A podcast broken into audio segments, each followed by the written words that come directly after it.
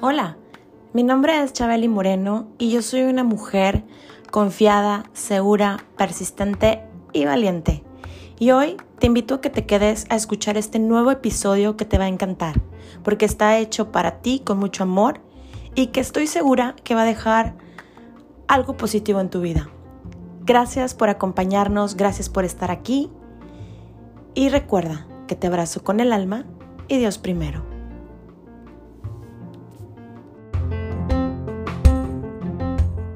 Bienvenidos a Chabeli Moreno, el podcast. Hoy, como cada miércoles, tú sabes que aquí me encuentro cumpliéndome y cumpliéndote a ti que me escuchas hoy. Hoy estoy bien contenta, estoy súper emocionada y a la vez estoy muy entusiasmada de tener a un partner de episodio. Tú sabes que por lo regular siempre en este podcast hay un partner de episodio. Entonces, hoy no es la excepción y te lo quiero presentar. Tú sabes también que siempre te cuento alguna anécdota o la manera en que conozco a mi partner de episodio.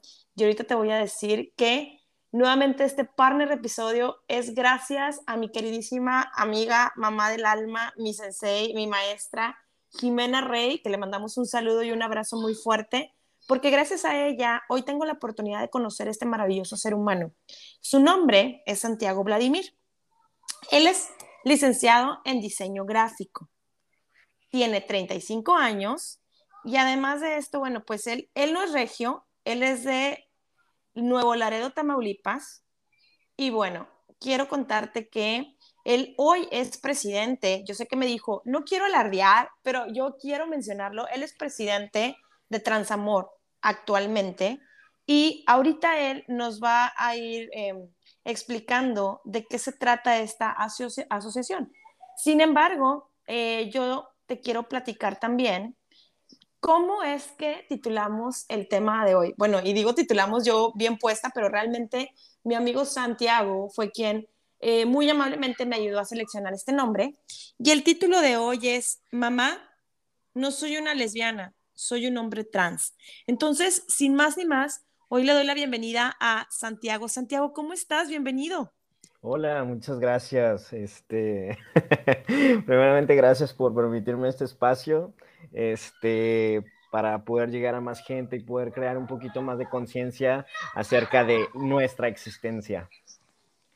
Claro, claro. Y fíjate que, o sea, digo, poco a poco se va abriendo un poquito más esta información, pero hay muchas cosas, Santi, que ahorita lo platicábamos fuera del aire, que a veces, al menos em, a mí, que yo, no, que yo no sabía que como se le debe llamar a, la persona que nacimos con, el, con un sexo y seguimos manteniendo ese género, le llamas cisgénero, ¿no? Entonces, em, hay muchos términos que al menos yo, y yo te lo dije, yo me declaro ignorante completamente en este tema, pero para eso es que estamos aquí. Y, la gente y el auditorio que hoy escucha este podcast que poco a poco ha ido creciendo la comunidad y, y ahorita nos escuchan en muchos países, obviamente de habla hispana, pero en muchísimos países, pues yo quisiera que, que tú nos fueras guiando y nos fueras eh, diciendo, por ejemplo, esta definición de trans, ser trans es quién eres o, o de qué se trata, para, para, ir, para ir dándole color ¿no? a todo este gran tema, porque digo, también cabe mencionar que esta es nuestra primera parte porque vamos a tener una segunda parte porque es un tema muy extenso y que en este podcast está hecho para esto, ¿no? Para, para dar información y que si hoy este tema resuena contigo, pues bienvenido. Y si no, pues también bienvenido, ¿no? Así es, Charlie. Pues bueno, vamos a empezar. ¿Qué te parece si por algunos conceptos básicos que creo que para empezar o introducirnos en este tema, creo que sería como eh, puntos clave para poder entender o ir como, ah, pues ir clarificando un poco acerca de, esto de, la diversidad. Principalmente, yo creo que hay que empezar por eh, desligar lo que es la orientación sexual de la identidad de género. Porque a mí, por ejemplo, me da, pues, gracia, ¿no? Que a veces le dices a alguien que no, fíjate, es que soy trans, O, y dice, ah, sí, pues no, no hay bronca, o sea, yo también tengo amigos gays. Es como, Ajá, ajá. y, o sea, y, ¿no?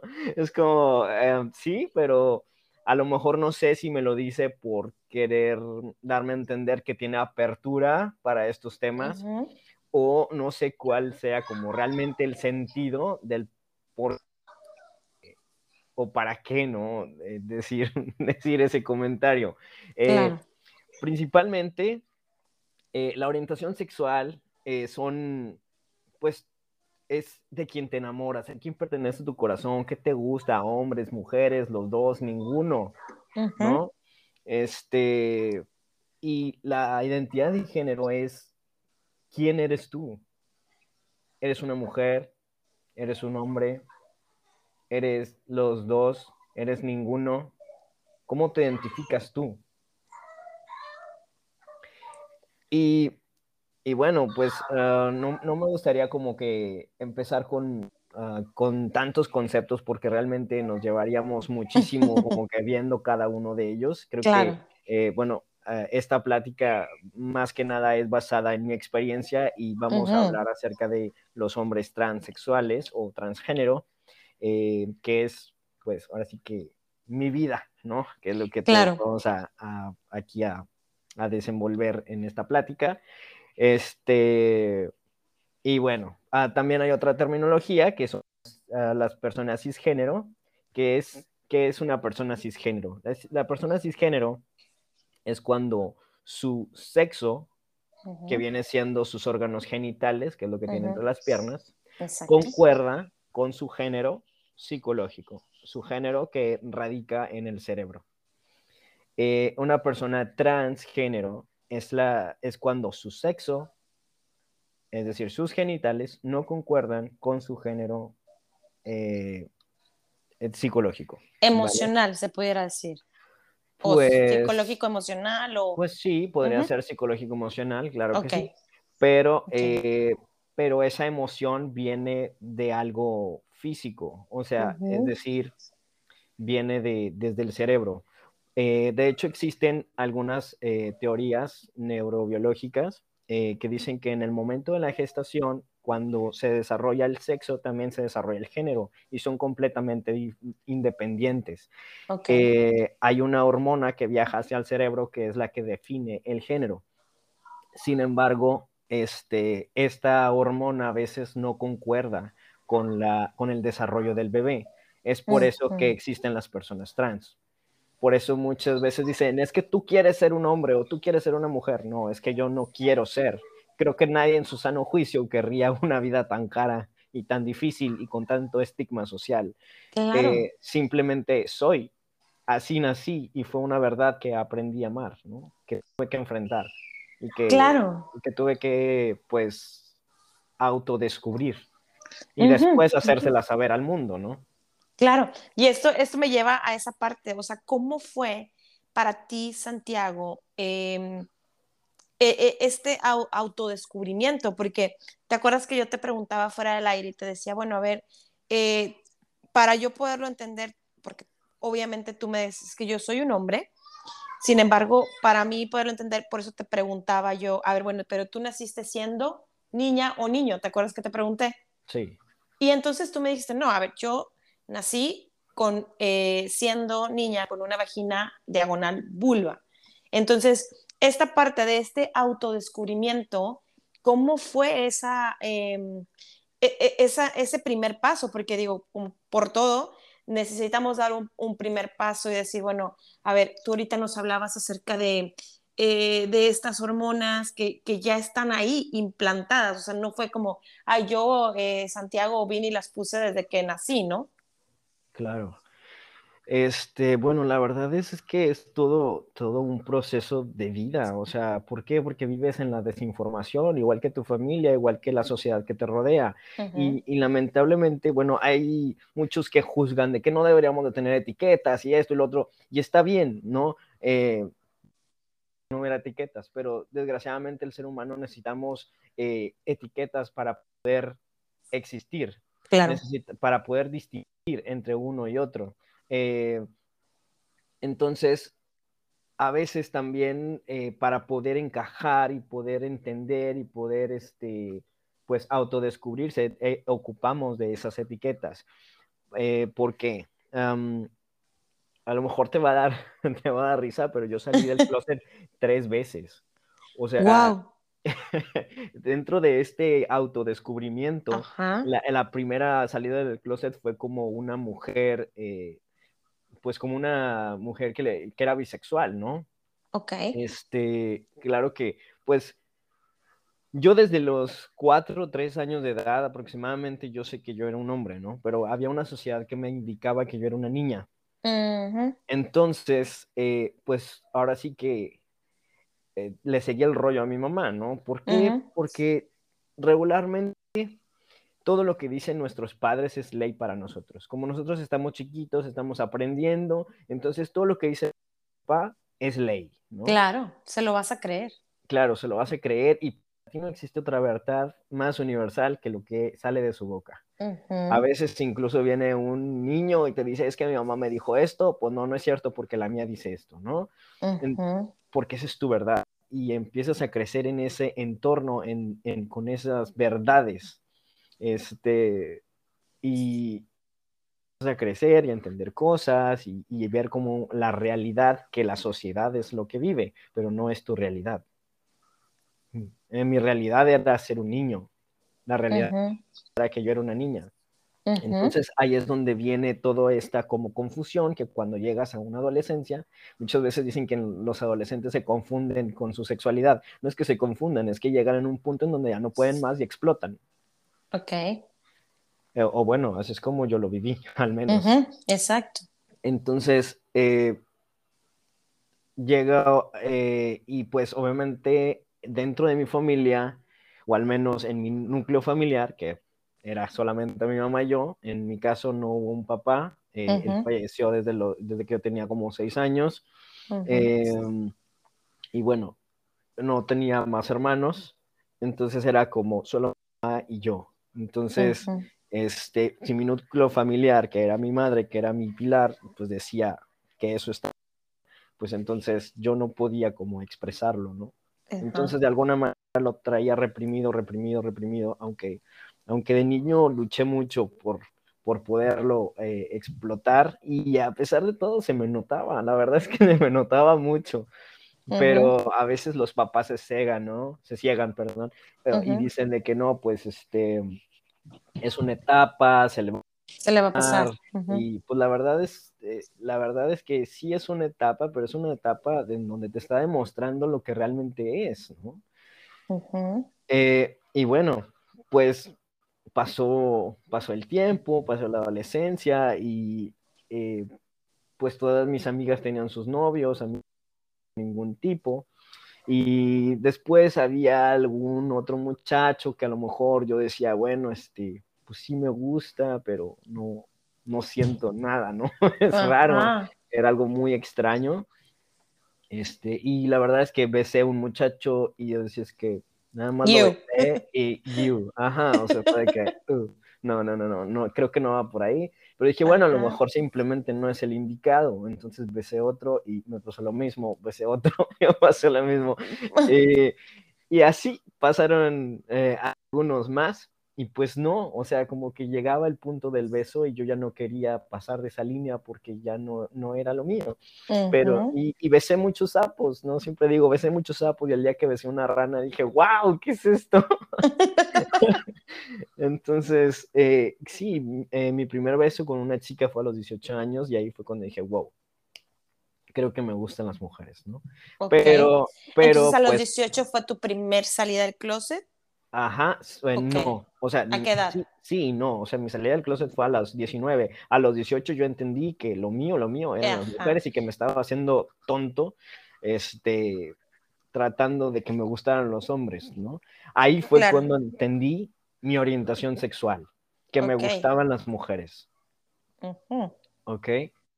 Entonces, eh, pues, claro que eh, yo por otro lado pues veía que mi mamá eso como que no lo veía muy bien, entonces un día pues me, pescó las cartitas, ¿no? Con la primera novia. Y, este, y me dijo, ¿qué es esto? necesito que me des una explicación. Y dije, ma, pues, este, pues ando con esta chica y, y pues soy bisexual. Claro que le dije bisexual como para que defraudate. Te calmara. nomás a la mitad. ¿no? A la mitad.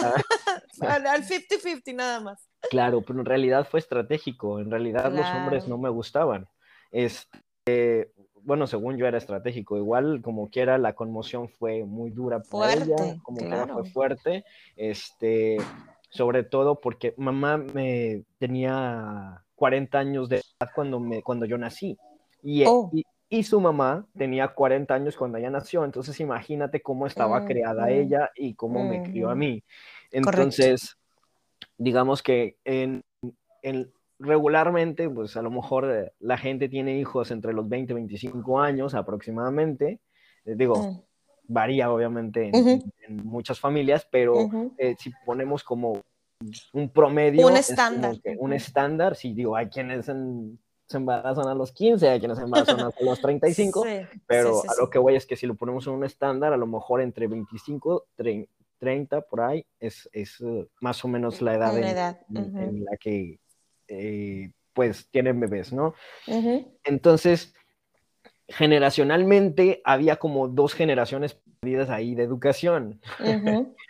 no sé si me estoy dando a entender. Sí, eh, completamente. Ok, entonces, imagínate qué tan retrógrada, por así decirlo, era, era la información que mi madre tenía, ya que mi abuela ni siquiera iba a la escuela, o sea, era... Sí. Es más, así te la pongo, mi abuela nació en 1909. Wow. No, pues sí, no, no, no, no tenía esa preparación académica, por así decirlo, en aquellos ni, momentos. Ni académica ni, ni, social, porque, o sea, literal vivía en un ranchito, entonces era como, pues no había, no había información, mucho menos de este tipo. Si no había académico, mucho, mucho menos sexual era todo un tabú y a veces todavía sigue siéndolo, pero en ese entonces era, cállate. Muchísimo más. Sí, claro. Exacto, entonces imagínate el impacto que llegó a causar en mi mamá el hecho de saber que su hijo, bueno, en ese entonces para ella era hija, este, era bisexual. Ya después se dio cuenta que pues yo no llevaba chicos a la casa y pues obviamente dijo, ¿qué onda aquí, no? Entonces le dije, ya, soy lesbiana, ¿no? Y ahí fue como que mi segundo salida del closet. Pero eso era porque yo todavía no, no llegaba a ese descubrimiento de esa etiqueta, porque la verdad es que la palabra lesbiana a mí me quedaba grandísima. Yo decía mm. Que para ser lesbiana, primeramente necesitas reconocerte como mujer y yo no me siento como tal. Inconscientemente, la gente, mis exparejas eh, siempre me, me, hablaron en masculino, o sea, con apodos masculinos. La verdad, yo no era como que, ay, me tienes que decir así porque yo soy un macho, no. Jamás, nunca fue de esa manera, siempre todo fue como muy espontáneo. Este, y, y bueno, yo creo que fuera, era de alguna manera como un reflejo de cómo la gente realmente me percibía mi esencia, ¿no? Claro. Claro, definitivamente. Incluso llegué a tener este, alguna pareja que, me decían, es que no me gustan las, mujeres, me gustas tú. Okay. Pero yo creo que también venía acerca, eh, desde ese ángulo, ¿no?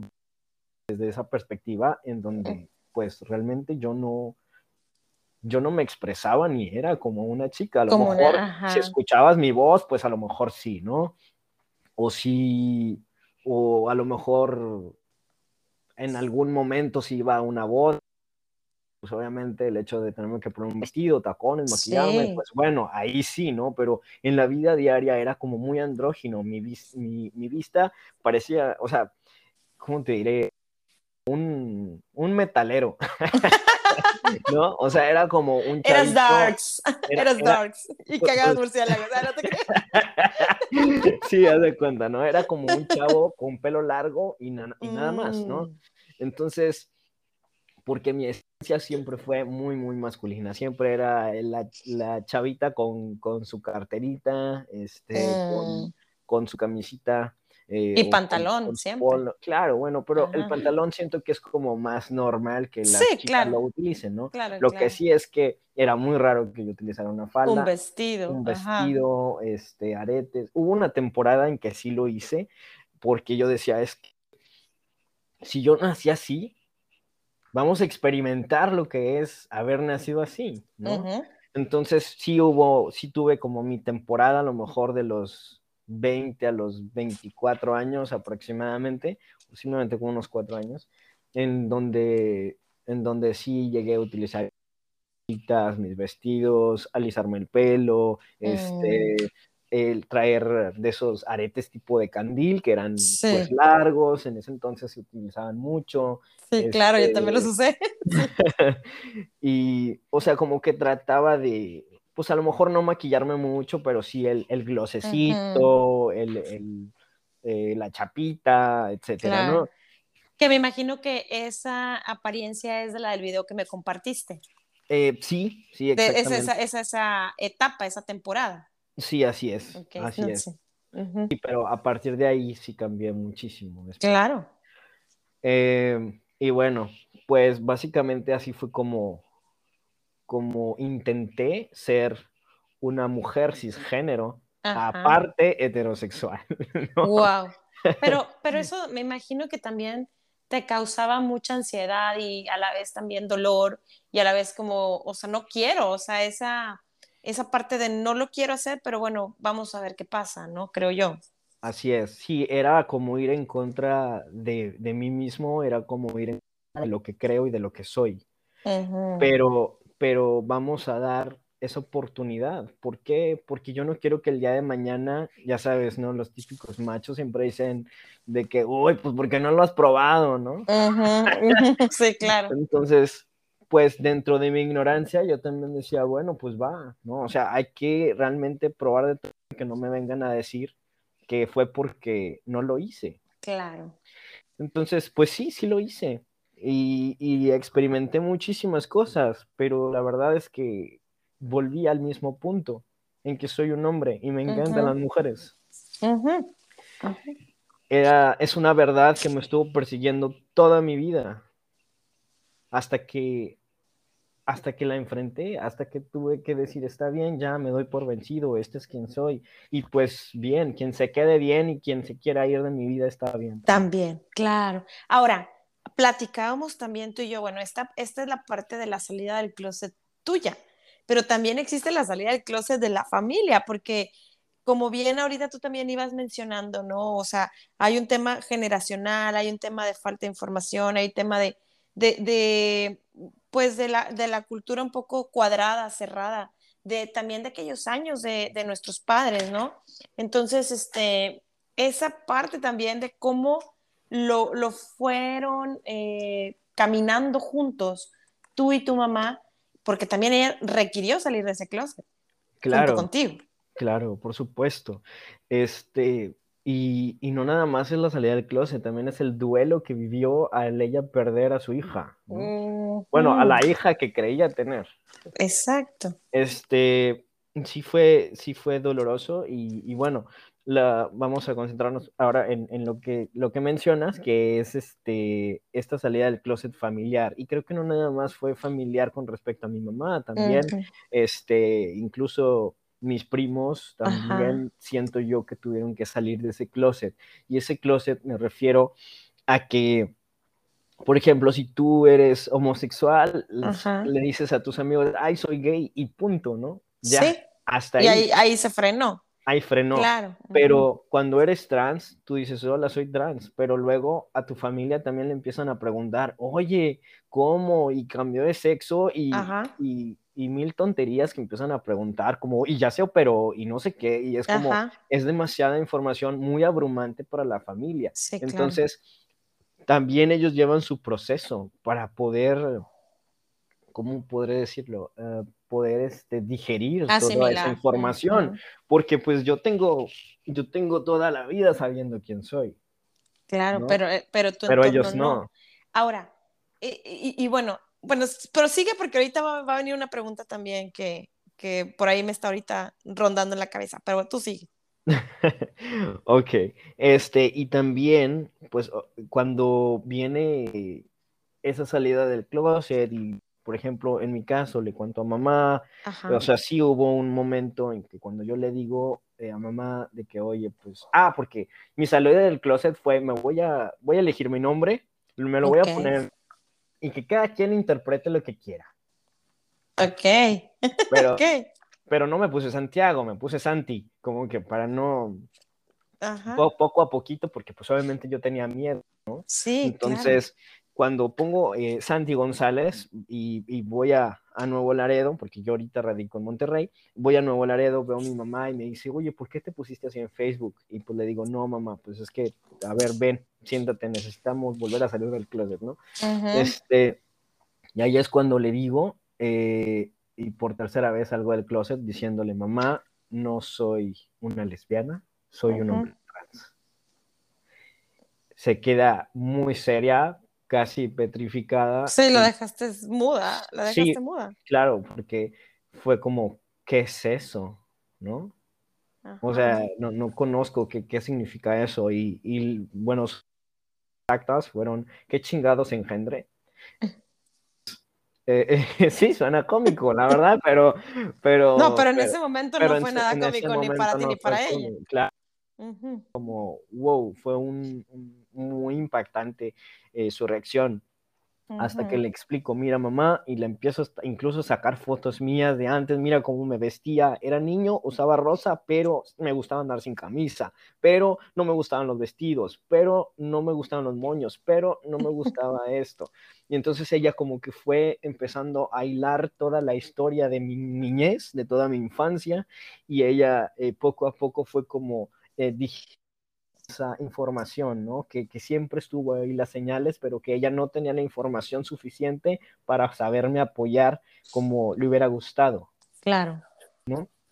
Este, porque me decía, es que no entiendo, pero yo quiero que seas feliz. O sea, yo, dice, me duele porque me estoy desprendiendo de mi hija, porque sé que no la voy a volver a ver, ¿no? Pero, pero yo amo este nuevo ser que me presentas. Yo amo verte feliz, yo amo verte contento, yo amo verte sonriendo.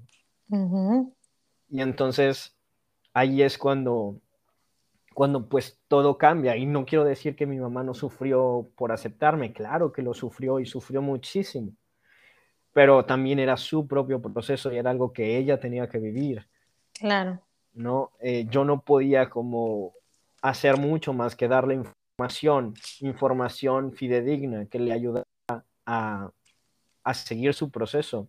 Eh, incluso, eh, pues a lo mejor conseguir otros papás que también tenían hijos trans para que pudieran eh, conversar. Conversar, exacto. Entonces, pues de alguna manera todo eso también la poder este, salir de eso. Mi, mamá ya falleció, ya en, en gracias. En septiembre ella va a cumplir tres años de ya no estar aquí, pero me quedé con, con de boca y, pues con, mucho amor ella fue reconociendo que, estaba muy orgullosa del hombre en el que me, había convertido, ¿no? Este, chinga, hasta se me pone el... Claro, el nudo en la garganta. en la garganta, sí, pero... Por supuesto. Pero bueno, eh, fue, fue algo muy maravilloso que yo siempre he dicho que mi mamá se fue de esta vida, trabajando y entendiendo muchísimas cosas de, esta vida y de todo, todo lo que tenía que aprender, realmente lo aprendió y no dejó nada pendiente. Nada pendiente. Este, y, se fue amándome, aceptándome y, siendo incondicional.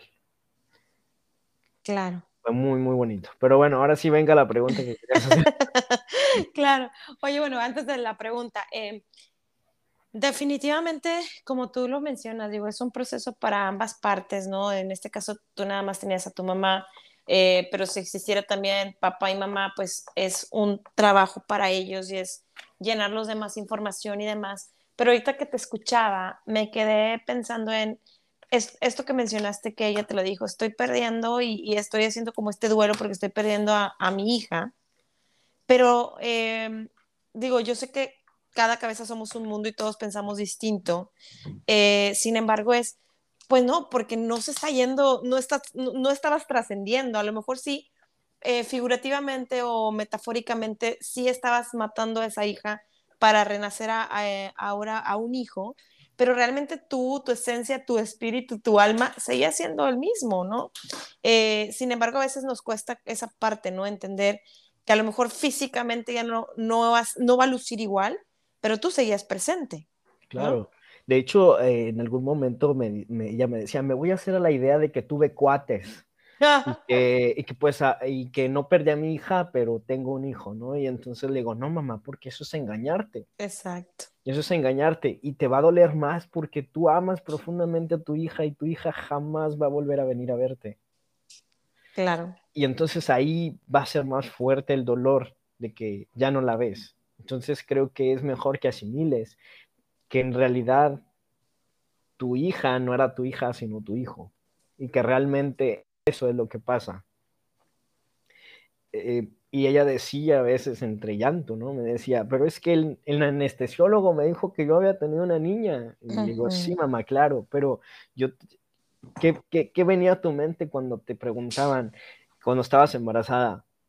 ¿Qué quieres? ¿Un niño o una niña? ¿Y qué respondías? No importa lo que sea, mientras venga sano. ¿Por qué ahora es diferente? Claro. ¿Por qué te duele ahora, no? Pero creo que es por las expectativas que a veces los padres tienen acerca de los hijos. Sí. Son las expectativas, porque desde que ya te dicen que va a ser una niña, ya pintas el cuarto rosa, ya lo llenas de muñequitas y y todo eso. Ay, si es niño, pues lo pintamos azul y compramos carritos y dinosaurios y cosas de esas, ¿no? Entonces empiezas a sexualizar todo su entorno desde el momento en que sabe su sexo, pero no sabe su género.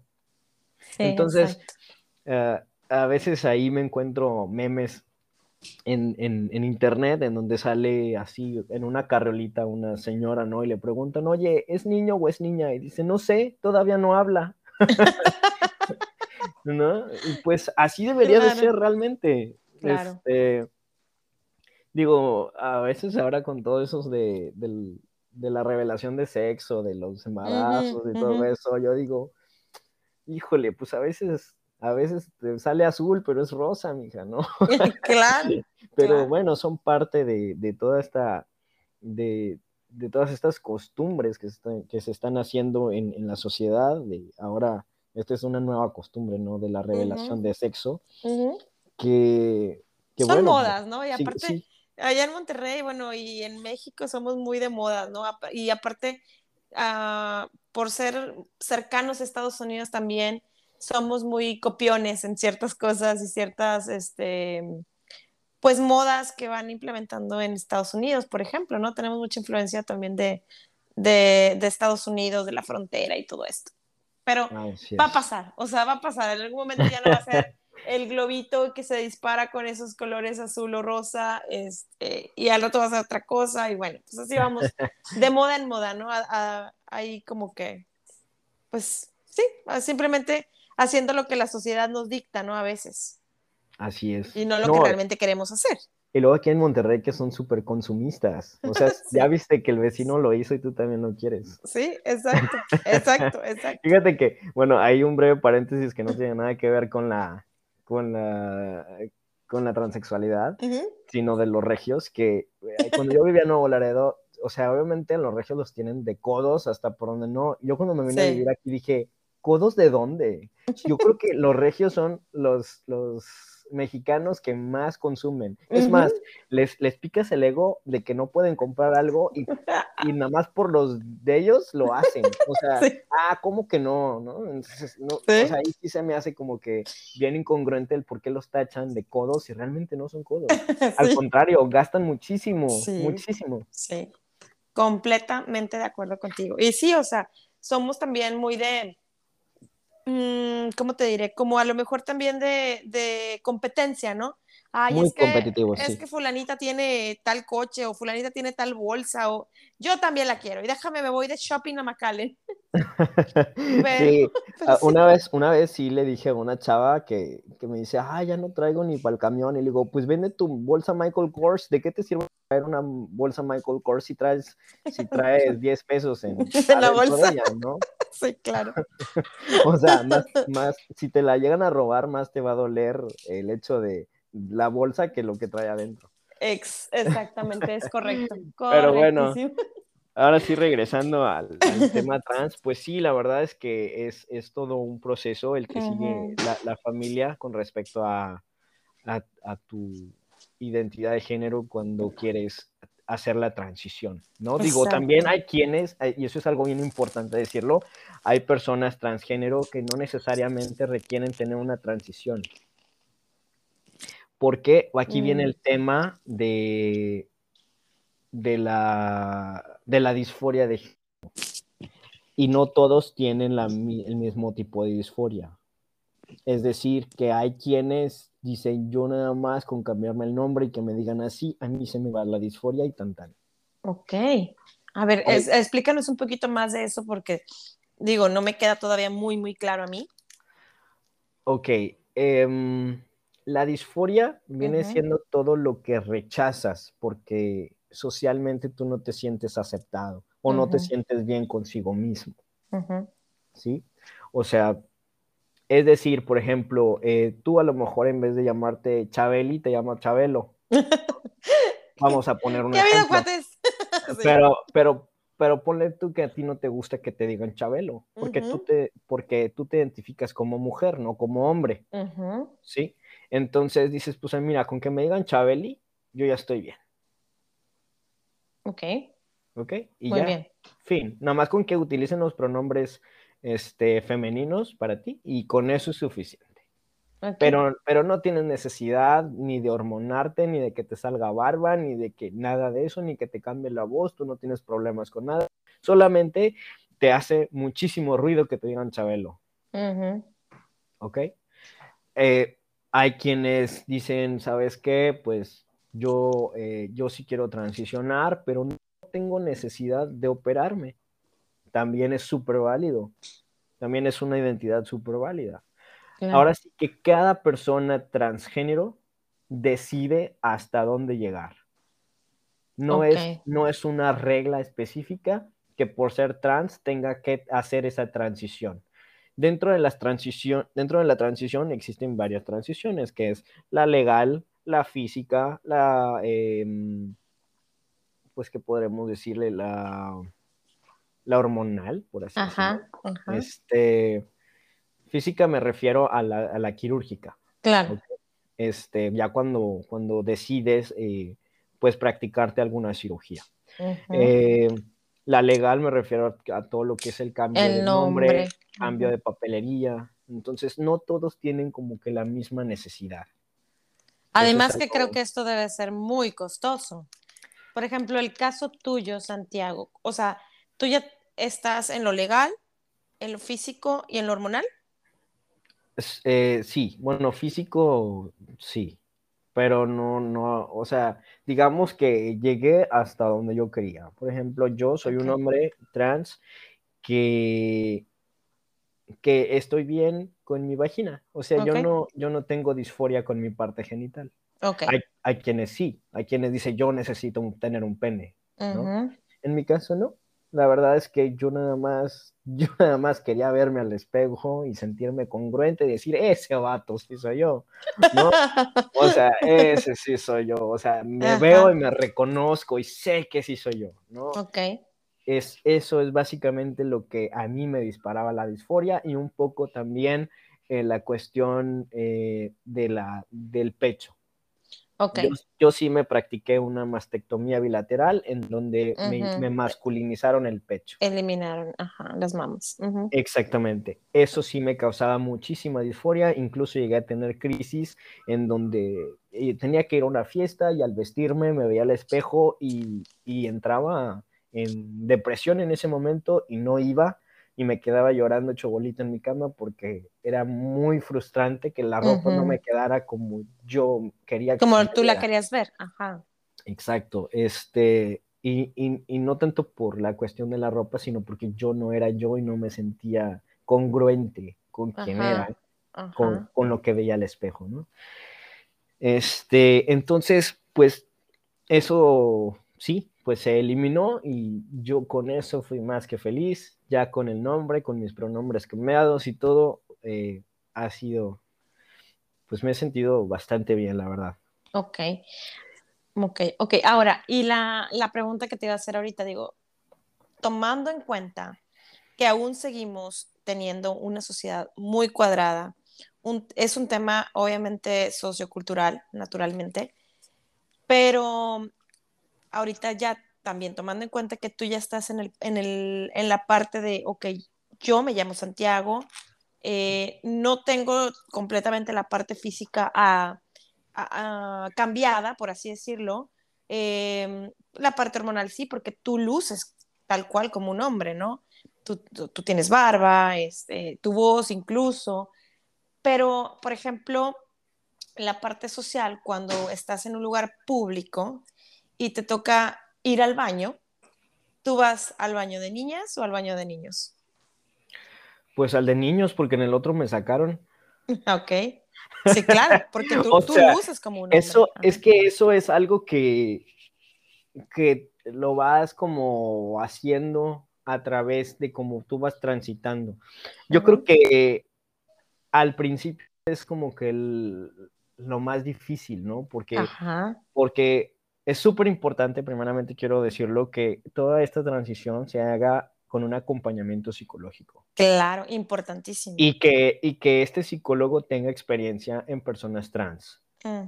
¿Por qué? Porque hay incluso algunos eh, pues profesionales que no son tan profesionales, que meten las cuestiones religiosas dentro de, esto, de estos temas y empiezan a, dar terapias que no, te empiezan a juzgar, empiezan a hacer cosas que ni siquiera pues no son éticas dentro de su profesión, ¿no? Y, y, hay otros que incluso desconocen que la transexualidad ya fue quitada de, de o sea, de la lista de la lista de, enfermedades eh, mentales, que ya no se considera una enfermedad, pues porque ya fue científicamente comprobado que no es una enfermedad mental. Este, incluso hay, hay estudios eh, que, el cerebro de los, o sea, que, estudios de los cerebros, en donde un cerebro eh, de un hombre cis es exactamente igual al de un hombre trans. Oh. físicamente, la, lo que es la, la, materia, la materia, gris que tienen es, es proporcionalmente igual que entre hombres y mujeres, tanto cis como trans. Ok, Este, que bueno, yo creo que también por ahí, por ahí viene todo este, este show de, de lo del género, ¿no?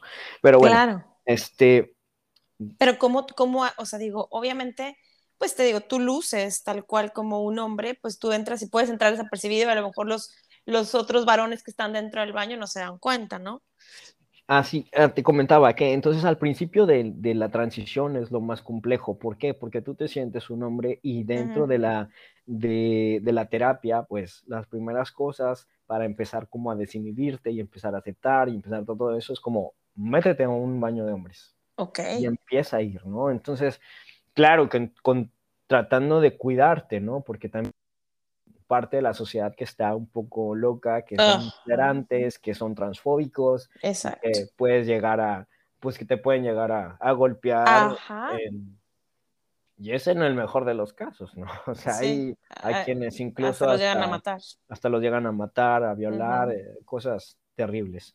Este, eh, y, y, como hace, hace días te mencionaba, pues yo siempre lo he vivido desde el privilegio, ¿no? El privilegio de ser aceptado, desde el privilegio en que, en que no, en que yo no he tenido ningún detalle negativo, en que en que la discriminación yo no la he vivido tan latente, o sea, hay, ha habido muchas cosas que pues de alguna manera eh, yo me he sentido como privilegiado en esa transición. Pero la realidad es que, o sea, allá afuera hay muchísimas personas trans que la ven realmente muy difícil, que, la que los corren de su casa, que los golpean, que, que los reprimen, que eh, solamente por ser quienes son. Y eso es muy triste. Es como si a ti te castigaran o, te dijeran por, por cualquier otra cosa, ¿no? Es como, eh, no sé, eh, tú no... Te voy a golpear porque eres güerita. ¿Sabes? Es como que, güey, pues ni modo, así nací, nací güerita. o sea, así como antes le hacían a los negros, también, que los discriminaban solamente por tener otro tipo de piel.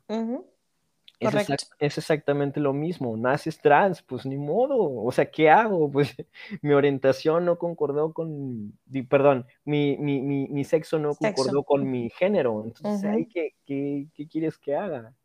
O sea, es algo que no puedo cambiar. Incluso eh, eh, hay, hay profesionales, si es que se les puede llamar así, que quieren como hacerle estas terapias de conversión, que de hecho ya están penadas ya no son permitidas por lo mismo, por, por, todo el daño psicológico que lejos de ayudar y empeoran más. empeoran más la situación y, y pueden llegar hasta a suicidarse. La tasa de suicidios de las personas trans es muy, muy, muy alta. O sea, te puedo decir que es un 45-47% este, de, de, las personas trans que se suicidan por la falta de aceptación en su entorno. Claro, claro, ¿no? Y este eso es, o sea, es muy triste, ¿no? Porque al final de cuentas em, es causado por, por la sociedad, ¿no? O sea, eh, de, de, por sí ustedes ya están viviendo un, un, proceso, un también, tal vez ustedes, además de la familia, están viviendo un duelo, ¿no? De, oye, ya acepté, estoy en, este, en, en estos pasos, ¿no? Eh, ahora sí que como como en Alcohólicos Anónimos, ¿no? También vas paso a paso en aceptación y todo, como para que todavía llegue la gente afuera y, y los quiera maltratar, como decías tú ahorita, físicamente en muchos casos, eh, los quieran hasta matar y, y, te, te, decidas tú como ser humano meterte en la vida de otro ser humano que está pasando su batalla, su proceso, su todo, o sea, a mí a veces eso me hace muy complicado eh, de comprender cómo no podemos respetar, ¿no? O sea, se basa también, además, en el respeto, independientemente que tú, como ser humano, no lo aceptes, porque a lo mejor en tus creencias no van, no comulgan, y también es respetable, pues también tú debes de respetar a los demás, ¿no? O sea, mientras tú no lo estés viviendo en casa, pues respeta lo que está afuera, ¿no? Pero a veces sí, el, el nivel de machismo o no sé qué sea, o sea, digo, la sociedad en sí, y que lleguen a ese grado de lastimarlos eh, o lastimarlas físicamente, eso está muy grueso, la verdad. Sí, la verdad sí, este, digo, y no nada más es, es el, no, os digo, el machismo claro que representa una, una, una problemática muy fuerte en, en, estos temas, pero no nada más es eso, creo que también este, los grupos conservadores eh, y lo he visto incluso en personas trans que son súper conservadoras, o sea, que tienen un conflicto interno brutal porque tienen una creencia y no se pueden aceptar a sí mismos. Wow. Eso, es, eso está bien cañón porque viven esa incongruencia física y, y, y ¿cómo decirlo?, emocional, pero a la vez tienen esta carga de creencia tan fuerte que les impide poder ser ellos mismos. O sea, sí, está, sí está muy, muy, muy cañón es, esa parte. Y luego, eh, pues a veces sale gente, eh, pues diciendo que esto no está bien, que, o sea, pues vaya rechazando algo que ni siquiera viven en sus zapatos, ¿no? Es como, yo creo que también un tema muy controversial, por ejemplo, lo del aborto, que hay hombres que dicen, no debería de abortar. ¿Y tú qué sabes? Si tú ni siquiera puedes gestar. sí, exacto. O sea, ¿tú por qué te atreves siquiera a opinar? Claro. Si ni siquiera estás en su posición. No es tu cuerpo. No es tu cuerpo. O, por ejemplo, uh, no sé, a lo mejor no quiero causar controversia, pero... No, tú dale pero también es otro eh, tema cuando, cuando a veces, bueno, ya no se acostumbra tanto, pero antes cuando las parejas tenían problemas iban a hablar con el sacerdote. Y era, ¿y el sacerdote qué va a saber si no vive en pareja? Correcto, exacto, exacto, concuerdo contigo. O sea, ahí sí es como hay muchas, eh, pues, incongruencias que dices, o sea, ¿tú qué me vas a venir a decir si ni siquiera lo vives? ¿Por qué me dices, por qué hay un, un, este, un, mundo de gente que me dice que yo ni siquiera debo de existir cuando aquí estoy. Claro. ¿No? Claro.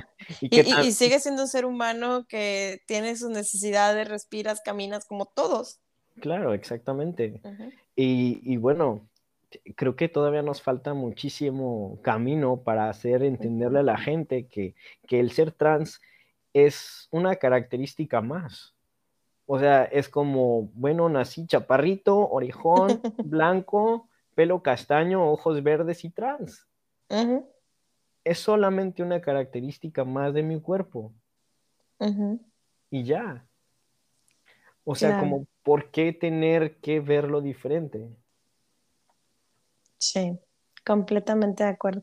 Pero fíjate que digo más, yo creo que Sí, obviamente es el tema de la información, que, que, sepan más allá, no nada más en, ay, mira, este, fue y se, como luego comúnmente decimos en México, ¿no? Fue y se hizo la jarocha, o fue y se hizo no sé qué, o sea, no, a ver, no, no es solamente eso, ¿no? O sea, eh, va más allá de aprender un poquito más, ser un poquito más abiertos, pero yo creo que lo más importante lo más importante, no nada más para este tema, sino para todos, y lo he venido hablando en muchos de los episodios en este podcast, es el respeto.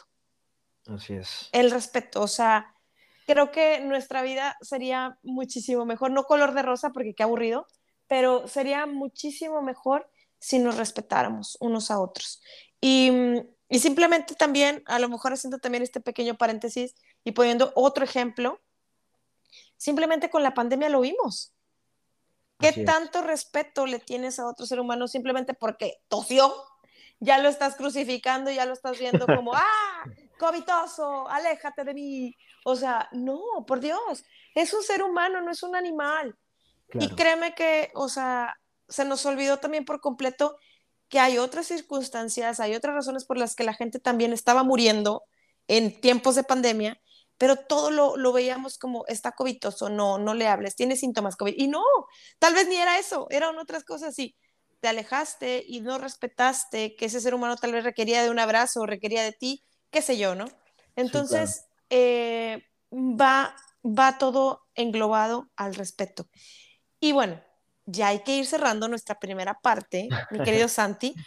Pero yo quiero ir dejando aquí que eh, para nuestra segunda parte a mí me gustaría que habláramos acerca de eh, todos la, la ah, hormonación, hormonación ajá, y sus cambios, todo, o sea, seguir ahondando también, porque es un tema muy amplio, ¿no? Seguir ahondando también en el, en el estigma social, el señalamiento. Yo ahorita te decía esta parte de, bueno, tú cómo te la viviste, ¿no? Cuando entraste por primera vez a un baño de, de niños, pero a lo mejor antes de sufrir todo tu cambio hormonal, seguías entrando a este de mujeres y tú ahorita mencionaste, me sacaron.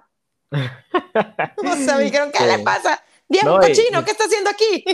Sí, claro, piensan lo peor. Ajá.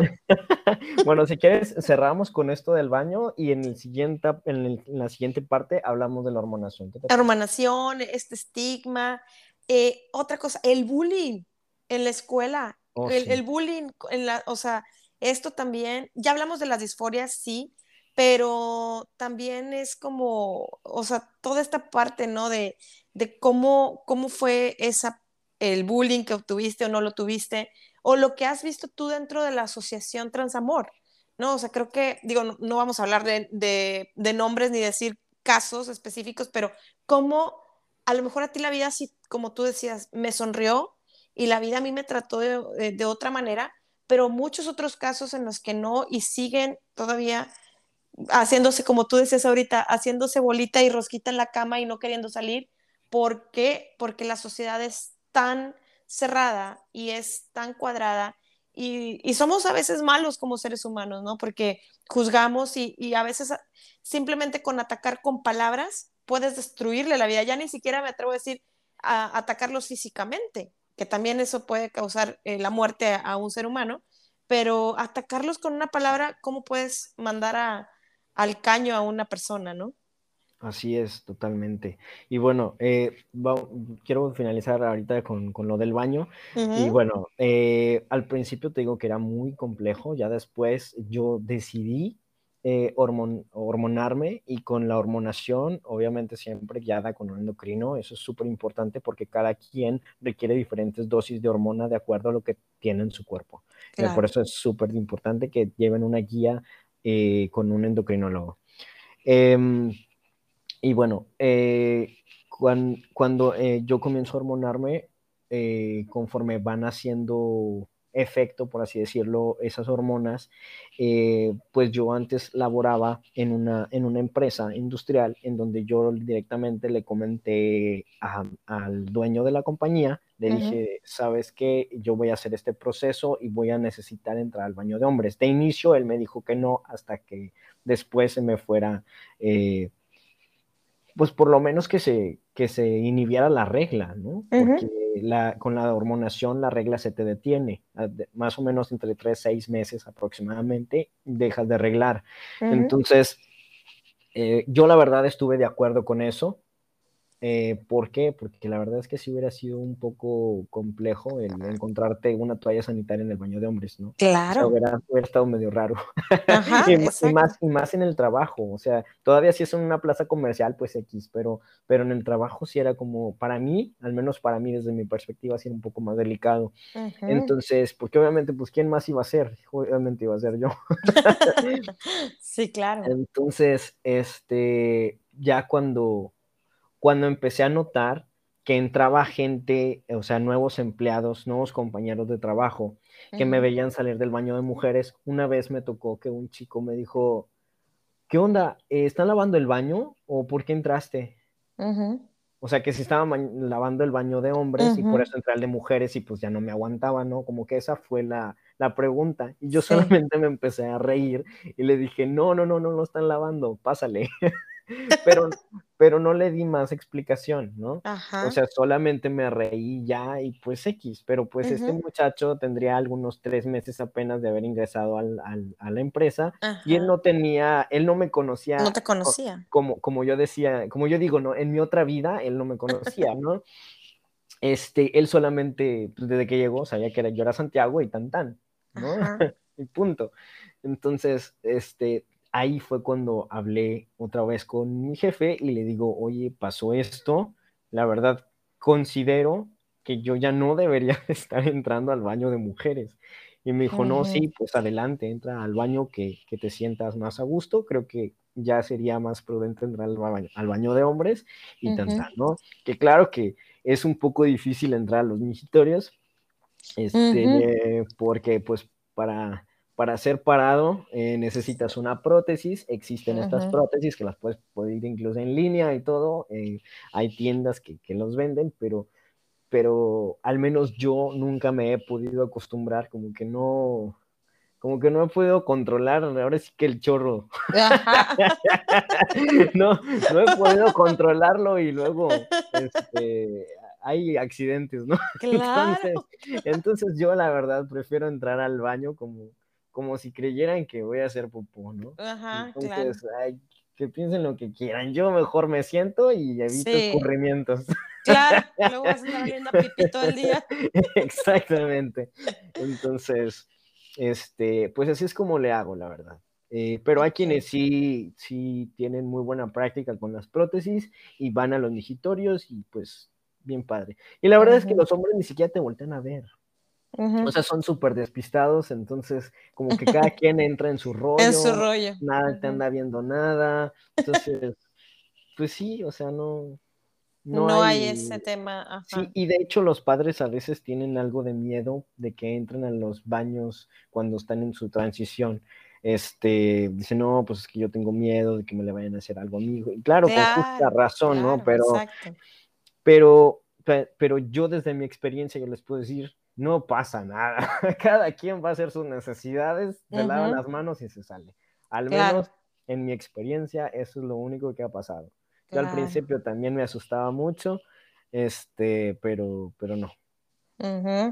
Exacto, digo, eh, esa parte de que llegue un niño o una niñita y, vea al señor Barbón en el baño de las niñas, oye, o sea, y, no, porque pues no es un señor realmente en ese momento, ¿no? O sea, va, está haciendo el baño a través de su vagina, pero físicamente tiene otra apariencia. Eh, y, y, esa es la parte en la que a lo mejor eh, mucha gente puede decir, oye, pero es que mi hija o mi hijo o qué sé yo, ¿no? O sea, sí, sí es un tema también delicado, pero como tú dices, a ver, si, si tú, o sea, tú, Santiago, dices, yo soy respetuoso, o sea, yo voy a lo que voy y no voy a hacer nada, o sea, mm, esa parte sí, yo creo que número uno, me gustaría que les dejaras un mensaje a los que hoy somos padres, eh, que, que, podemos estar tranquilos en ese sentido. Digo, hablando por ti, ¿verdad? Porque hay otras personas que no podemos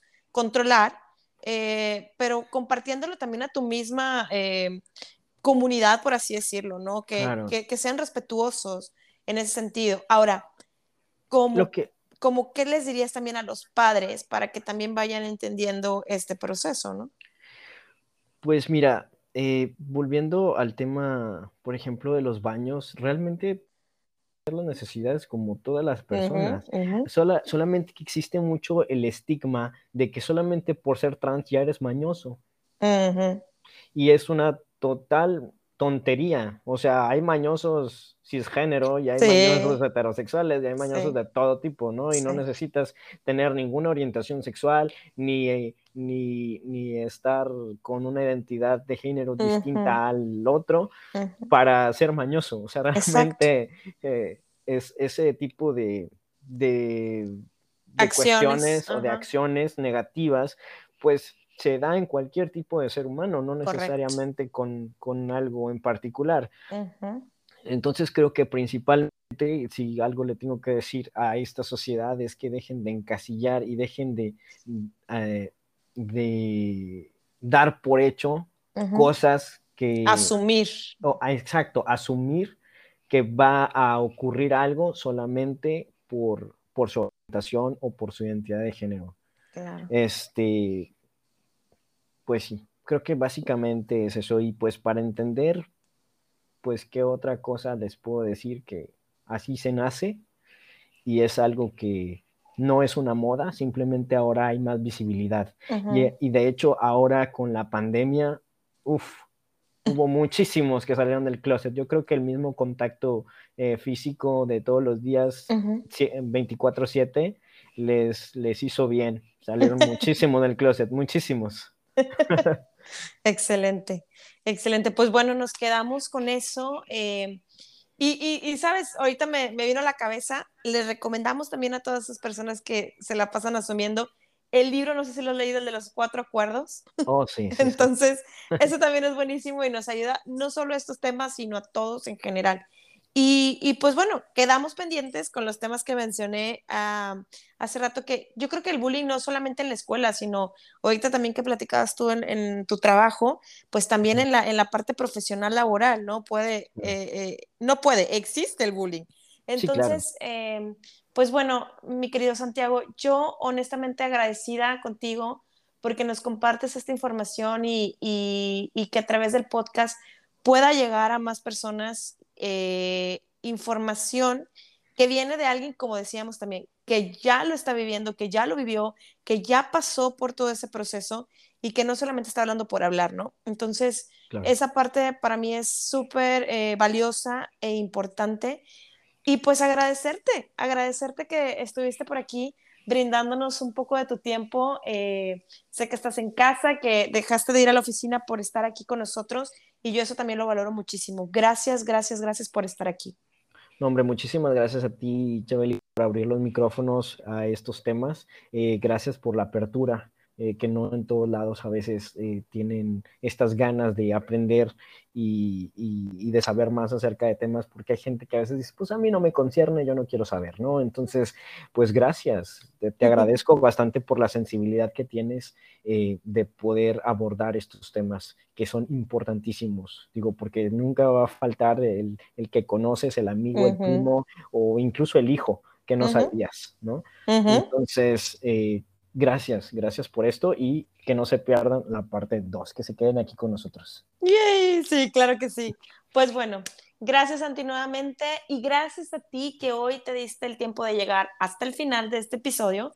Te agradezco por haber estado aquí y recuerda que te abrazo con el alma y Dios primero.